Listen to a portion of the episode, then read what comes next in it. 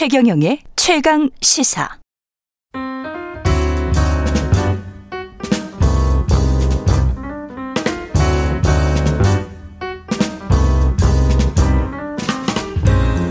네, 더 나은 미래를 위해서 오늘의 정책을 고민합니다. 김기식의 정책 이야기 식센스 김기식 더 미래연구소 소장 나와 계십니다. 안녕하세요. 예, 안녕하세요. 예. 비트코인이 다시 상승세인가 보네요. 네, 네. 예. 이거 언제까지 갑니까? 무슨 저 지난달 40% 네, 네, 네. 넘게 올랐다는데요? 네, 뭐 왜 오르냐 그 사람들이 네. 묻는 사람들이 많은데 네. 이유가 없죠. 그냥 이거 무슨 얘기냐면 예. 이건 그냥 머니 게임입니다. 아, 그러니까 실제로 몇 차례 제가 말씀드렸지만 예. 그 가상 자산 그 중에서 그나마 비트코인이 그래도 글로벌리 가장 변화돼 있는 음. 가상 자산인데 이게 무슨 그 화폐를 대체할 가능성은 그 0%인데 통화, 통화를 대체할 가능성. 예. 그럼에도 하는 거는 그 지금 현재 그 전 세계적으로 벌어지고 있는 자산 버블의 한 현상으로밖에 이해될 수 없는 거죠. 그리고 음. 지금 이렇게 보시면 됩니다. 그러니까 미국이 지금 테이퍼링이 예고돼 있고 내년에는 금리 인상까지 갈 것으로 보여지는데 예. 그러면 이제 당연히 주식 시장이 이제 하락 조정기에 들어가야 되거든요. 근데 지금 미국 증시가 지금 역대 최고점을 찍고 그렇죠. 있거든요. 예.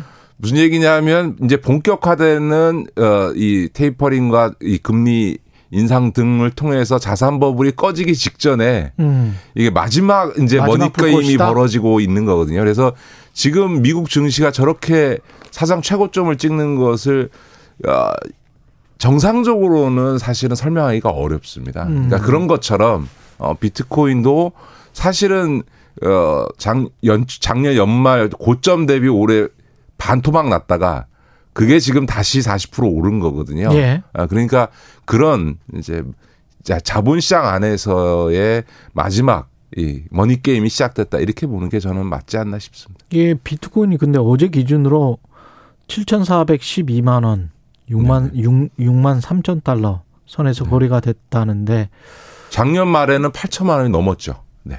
예, 작년 말에는 8천만 원이 음. 넘었고 그랬다 폭락했다가 다시 그렇죠. 오는 거죠. 예. 8천만 원이 넘었다가 4천만 원 이하로 내려갔다가 네. 다시 7천만 원으로 올라온 거죠. 그러니까 이게 얼마나 위험한 자산인지가 확인이 되는 거죠.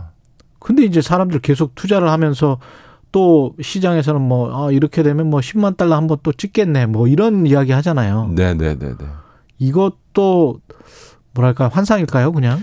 아니 단기적으로야 머니 게임장에서 10만 달러 못 찍을 이유도 없겠죠. 그러나 이제 단기적으로야 주식 시장에서 주가를 예측하면 신도 못하는 거다. 그렇지. 주가 예측은 이런 말이 네. 있는 것처럼 단기적으로는 그럴 수 있을지 모르지만 장기적으로 비트코인이 계속 그 수준에서 더 상승할 수 있느냐? 저는 뭐 그거에 대해서는 뭐 극히 회의적이고요. 몇 년 전에 가령 100달러나 1000달러에 샀던 사람들이 분명히 있을 거란 말이죠. 네. 근데 그 사람들 중에서 아직 아직도 60배, 70배 올랐는데 가지고 있는 사람들이 있을까? 그것도 참 궁금하네요. 글쎄요, 뭐 네. 아주 극소수는 있겠지만 대기에는 그 사고 팔고 하면서 사실은 비트코인을 통해서 돈을 번 사람보다는 돈을 잃은 사람이 훨씬 많을 겁니다. 100달러에 워낙이 샀던 사람들은 지금 600배, 700배 버는 거 아니에요? 옛날에 삼성전자 주가가 저 3만 원일 때가 있었습니다. 그때 예. 그때 따지면 100배 이상 올랐으니까. 그렇죠. 그러니까 그런 거하고 좀 다른 거죠. 그러니까 예를 들어서 이렇게 유동성이 큰 어, 가격 가격의 유동성이 큰 자산은 결론적으로 보면은 버는 사람보다는 잃는 사람이 훨씬 많아집니다. 근데 이제 미국이 기축통화를 가지고 있는 미국 달러를 보존해야 되는 미국의 stance 입장이 가장 중요할 것 같은데 이걸 법정 화폐와 가치가 연동되는 stable coin을 은행처럼 규제해야 한다. 예, 예. 이거는 어떤 뉘앙스인가요? 아니, 그러니까 이제 그게 예. 그 법정 통화와 연계가 되면 네. 이게 영향을 미칠 수 있으니까 네. 당연히 규제를 해야 되는 문제가 생기는 거죠. 그러니까 음. 지금은 어 이게 어쨌든 현실적으로 지금 과세를 예정하고 있고 우리나라는 과세를 예정하고 있고 전 세계적으로는 과세 대상이 되고 있는 자산이 있고 예. 그 자산에 있어서의 어쨌든 가치가 올라가고 그 투자자들이 늘어나게 되면 당연히 그거에 대한 일정한 규제, regulation이 가해질 수밖에 없는 거거든요. 음. 이제 그런 맥락으로 이해하시면 되는 그런 거죠. 맥락일 뿐이다. 네네네. 이거를 네, 네. 규제를 한다고 해서 이걸 규제를 하니까 공식화가 된 것이고 네네. 공식화가 됐으니 아마 곧 있으면 뭐 또 공식화 화폐처럼 될 수도 있다. 네네. 이런 이제 논리를 가지고 있는 사람들이 있거든요. 그러니까 우리나라에서 벌어진 거하고 똑같은 거죠. 가상 예. 그 자산에 대해서 이게 법적으로 정의하지 않은 상태에서 지금 이번에 9월 24일 날그 특정 금융정보법 개정을 통해서 예. 거래소 정리를 했지 않습니까? 예. 지금 예. 그런 것처럼 이게 그 법정 화폐는 인정을 안 하는데 실제로 사람들 간의 거래가 발생하고 있고 음. 그것으로 인해서 굉장히 위험하거나 혹은 위법한 어, 행위들이 발생하고 있는데 그걸 규제 안 할 수도 없는 거거든요. 그러니까 일정하게 현실에 존재하는 것에 대한 어쨌든 규제는 를 해서 음. 그 위험성을 통제하는 그 조치는 안 할 수 없는 거죠. 그럼요. 적극적으로 이거를 화폐로서 인정하면서 정부 각국 정부가 이렇게 나설 이유는 없다. 정부 차원에서 그럴 예. 일이 발생할 가능성은 0%다. 예. 그러니까 예를 들면 민간에서 벌어지는 그러니까 미국 같은 경우 시, 민간 시장에서 벌어지는 일에 대해서는 더군다나 이런 자본 시, 시장에서 음. 벌어지는 일에 대해서 별로 그렇게 그뭐 아예 금지하거나 이런 행위들을 하지 않거든요. 그렇죠. 다만 네. 완면 완전 금지하지 않지만 그것으로 음. 인해서 발생할 수 있는 피해, 소비자 피해를 막기 위해서 혹은 그 배상 절차를 만들기 위해서 일정한 규율을 만드는 거거든요. 우리도 그러니까 과세, 그렇죠. 그렇죠. 가상화폐 과세를 하는 것도 그냥 그렇게 거래를 하고 있고 실제로 이익이 나는 사람들이 있고 그러니 이거는 과세를 안 할 수가 없다. 아 과세가 되는 거는 조금 다른 예. 문제입니다. 그러니까 이게 지금 우리나라도 지금 과세를 하기 내년부터 과세를 하게 예. 돼 있는데 그 이유는 뭐냐면 국제 회계 기준이라는 게 있습니다. 예. 그리고 우리도 그 국제 회계 기준을 음. 따라야 됩니다. 왜냐하면 음. 우리나라 기업들도 다 전 세계에서 영업을 하고 자본 시장이 개방돼 있어 전 세계의 자본이 우리나라 기업의 그렇죠. 주식시장에서 투자하고 우리도 예. 지금 하잖아요. 그렇죠. 그러면 기업을 평가하는 데서 제일 기본이 뭡니까? 재무 건전성이거든요. 예. 이 회사의 부채는 얼마인지, 자산은 얼마인지, 음. 매출은 얼마이고 영업이익은 얼마 그렇죠. 났고 단기 수익은 얼마 났는지 이런 이제 재무적인 요소가 가장 기본적인 거고 여기에 미래 성장성을 보면서 주식 투자를 하는 거잖아요. 음. 근데 가장 기본적인 이 회사의 재무 구조를 판단하는데 자산을 갖고 있는데 이거를 어떤 통일한 기준으로 정하지 않으면 기업 가치의 평가가 달라지게 되잖아요. 그러네요. 예. 그러니까 법인세를 가, 매기지도 못하네. 그렇죠. 그러니까 예. 가산 이 자산을 정확히 평가해 줘야 되고 그 평가가 이루어진 거에 따라서 법인세 과세를 해야 되잖아요. 예. 아, 극단적으로 말하면 예를 들어서 어느 기업이 보유하고 있는 현금성 자산 음. 이걸 모조리 다 가상화폐로 가졌어요. 근데 이게 과세 대상이 아니면, 아니면 법인세가 영원이 되는 거죠. 아 그러네. 예를 들어 서 자기가 벌어들인 모든 영업이익을 다 가, 가상화폐로 보유하게 됐을 때 극단적으로 조, 조소회피 수단도 될 수 있겠습니다. 그렇죠. 예. 그래서 지금 이번에 그 이 뭐야 가상자산 거래소들에 대해서 정리해 갔던 것도 소위 그 출발점은 뭐냐면 돈 세탁 방지 기구 전 세계적인 전 돈세탁 방지 기구에서 가상화폐가 이 돈 세탁이나 범죄 자금의 은닉에 음. 이용되지 않도록 규제해라.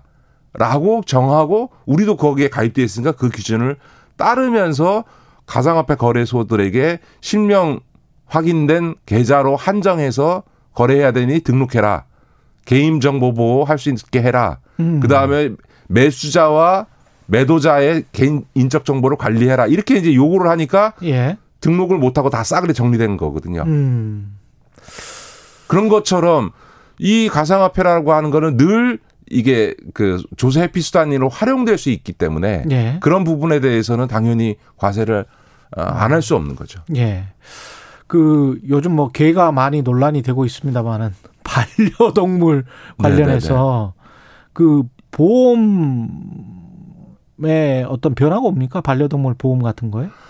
아니 우리나라는 네. 반려동물이 지금 한 1,500만 되고요. 그렇죠. 아마 저, 도 시민운동을 했습니다만 네. 지금 가장 활동적인 커뮤니티는 반려동물 커뮤니티가 예. 가장 강아지 고양이 예. 그렇죠. 근데 이제 그런 반려동물인들한테 뭐가 제일 불만이냐라고 음. 물으면 거의 대부분이 반려동물 병원 내려갔을 동물병원. 때 예. 예. 첫 번째는 너무 비싸고 두 번째는 똑같은 치료를 하는데 예를 들면 중성화 수술을 하는데 A 병원 가격과 B 병원 가격과 C 병원 가격이 다 달라서 심지어는 두 배, 세 배 이상씩 차이가 나는 말대로 음. 수의사가 부르는 게 가격인 이런 이제 동물병원 진료비에 대한 불만이 가장 크죠. 그러니까 어떻게 보면 같은 수술이라도 사람한테 하는 수술보다 더 비싸다면 훨씬 비싸죠. 그러니까 예. 예를 들면 사람은 우리나라 사람은 건강보험이 있으니까 보험이 커버해줘서 예. 실제로는 저도 뭐 1년에 쓰는 그 제 저를 위한 그다음에 예. 저의 배우자를 위한 의료비보다 저희가 지금 있어요? 강아지를 둘을 예. 키우는데 얘들한테 두... 들어가는 병원비가 훨씬 많습니다. 아 그렇군요. 10배 이상 들어갑니다. 사실 별로 둘 다 아프질 않아서 예. 그냥 별로 이용 안 하니까 10배 음. 이상 들거든요. 그러면 쉽게 생각할 수 있는 게 그럼 반려동물도 보험하면 되지 않냐. 음. 라고 하실 텐데 이게 제대로 안 됩니다. 왜요? 보험을 하려면 네. 보험 요율을 계산해야 되잖아요. 그렇죠. 그 얘기는 무슨요? 보험사 입장에서는 음. 통계를 내야 되거든요. 그렇죠. 강아지가 병에 걸릴 확률, 그 병원에 걸렸을 때 그렇죠. 어느 병원에 갔을 때는 얼마가 든다가 정해져 있어야 된단 말이에요. 수가가 정해져 있어야 음, 되잖아요. 음. 그래서 그리고 뭐 A라는 병에 쓸개골이 문제가 음. 생겼을 때 수술하면 얼마의 비용이 들어가는 거다가 예측이 돼야 그렇죠. 보험료를 얼마를 거둘지 산정이 안 되는구나. 그렇죠. 보험 요율을 계산하려면 건강 보험률이 가능한 건 뭐냐면 예. 어느 병원을 가더라도 종합병원을 가든 저 동네 병원을 가든 우리 국민들께서 보시면 자기가 내야 될 병원비가 다 정해져 있잖아요. 그래서 그걸 그 수가라고 하거든요. 그렇죠. 그래서 사람의 진료와 관련해서는 표준 수가라고 해서 각 질병마다 혹은 의료 행위마다 이거는 얼마로 한다라고 하는 게 정해져 있어요. 예. 근데 동물병원은 그게 없어요. 그냥 수의사가 부르는 게 가격이에요. 그러다 보니 보험회사 입장에서는 똑같은 병을 걸린 강아지가 만 마리가 생길 확률이 있다. 천, 백만 마리 자기한테 음. 가입돼 있는 동물 반려동물이 100만 마리인데 음. 그 중에서 이 병은 만 마리가 걸려 1%가 걸릴 확률이 있다고 하더라도 그까지는 계산이 나오는데 예. 이만 마리가 에게 나갈 진료비가 얼마인지를 계산할 수가 없는 거죠. 어. 병원마다 가격이 다 다르고. 그러면 계속 이 상황으로 나, 놔둘 수밖에 없어요? 그렇죠. 아니 그래서 이제 반려동물 보험이 예. 부분적으로는 있습니다. 예. 근데 대개 커버리지, 그러니까 보험이 주는 범위가 굉장히 제한적이어서 음. 실제로는 그 반려동물 보험에 가입해도 별로 혜택을 못 보는 거죠. 그 다음에 그 반려동물 보험을 회피하는 저 동물병원들도 많기 때문에 별로 혜택이 없는 거예요. 그러려면 이게 어떻게 해야 되냐? 제일 중요한 거는 뭐냐면 모든 동물병원의 진료 행위를 표준화하고 그거의 수가를 정해줘야 됩니다. 아. 그래야만 민간 반려동물 보험이 활성화될 수 있는 거죠. 시간이 굉장히 오래 걸리겠네요, 이게. 그렇지 않습니다. 안 그래요? 우리 국민들께서 예. 안타깝게도요. 이게 원래 우리나라는 이 진료 행위가 표준화돼 있고 수가가 표준 수가제를 시행을 해왔던 나라입니다. 사람에 대해서는 아니요. 동물에, 동물에 대해서. 도 그래 왔는데 어. 89년도에 지금의 공정위가 예. 이것이 경쟁을 제한해서 소비자 후생에 아. 불이익이 생긴다. 경쟁을 통해서 가격이 내려가는 것을 막는다고 해서 이거를 폐지시켰습니다. 강제로. 이게 거의 미국식으로 그냥 바꿔버렸구나. 근데 예. 이게 얼마나 탁상머리 행정이냐면 음. 그 표준수가제를 폐지하고 나니까 음. 자, 본인들이 기대했던 경쟁을 통한 가격이나 효과가 난 게 아니고 음. 오히려 가격 상승 효과가 어마어마하게 이루어졌어요. 그래서 실제로는 지금 전국의 수의사가 6천 명이거든요. 그런데 아. 그 사이에 지금 반려동물은 1,500만 반려동물이 1,500만 명이니까 그렇게 됐네. 지금은 이 동물병원의 수익성이요. 웬만한 사람 치료하는 병원보다 훨씬 좋습니다. 그 왜냐 한정된 수의사 6천 명밖에 수의과 대학도 얼마 없잖아요 지금 그렇죠. 한국에 한정된 6천 명밖에 안 되는 수의사들이 예. 그렇게 급격히 늘어나지 않거든요. 수의사가 그렇게 의대보다도 훨씬 적기 때문에 맞아요. 의대보다 훨씬 적어요. 그런데 예. 반려동물이는 폭발적으로 증가했거든요. 그러니까 아. 1,500만 명의 지금 음. 반려동물인을 6천 명이 상대하고 있는 거예요.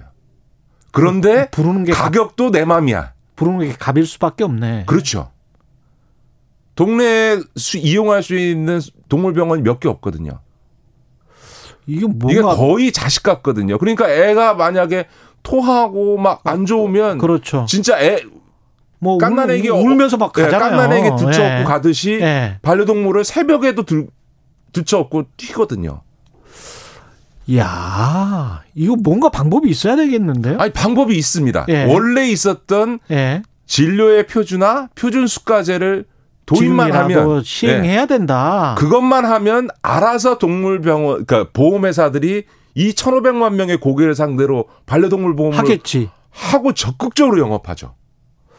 그러니까 민간 시장에 의해서 알아서 이루어집니다. 그러니까 딱 정부가 그것만 하면 됩니다. 원래 음. 있었던 진료 표준화와 표준 수가제만 부활시키면 됩니다. 이런 거 대통령 선거 공약으로 나와도 괜찮겠다. 그죠? 네, 그래요. 예. 네. 최경련의 최강 시사를 많이 들으세요. 김기식 소장님 말씀도 많이 들으시면 좋을 것 같습니다. 1,500만 이 우리 반려동물인께서 저도 반려동물인입니다만 예. 이 진료 표준화와 표준 수가제에서 목소리를 크게 내 주시면 이번 대선 때 아마 대통령 되고 싶은 후보는 그렇겠네요. 반드시 그거를 공약으로 채택해서 예. 다음 정부와에서는 이 문제를 해결해서 정말 우리 반려동물인들의 이 진료비 부담을 확 떨어뜨리고 그리고 진료비 부담 때문에 아픈 강아지들을 유기합니다. 그렇죠. 유기견이 발생되는 이유가. 가장 많은 경로가 뭐냐면 강 이 돈이 없어서 예, 지, 애가 그 반려 애가 반려견이 아플 때돈 음. 들이기 싫어 가지고 강아지를 유기합니다. 그러니까 고양이나 강아지가 유기되는 가장 많은 이유가 질병입니다. 음. 질병에 걸리면 돈 들어간다고 유기하거든요. 알겠습니다. 그렇기 때문에 반려동물을 위해서도 음. 이 반려동물 보험이 활성화돼야 비용 부담 때문에 애를 유기하는 동물 인권을 이, 위해서도 꼭 필요하군요. 그럼 예. 네. 말씀 감사합니다. 예, 지금까지 김기식 더 미래연구소 소장이었습니다. 고맙습니다. 네, 고맙습니다. 예, KBS 일라디오 최경련의 최강 시사 듣고 계신 지금 시각은 8시 47분입니다.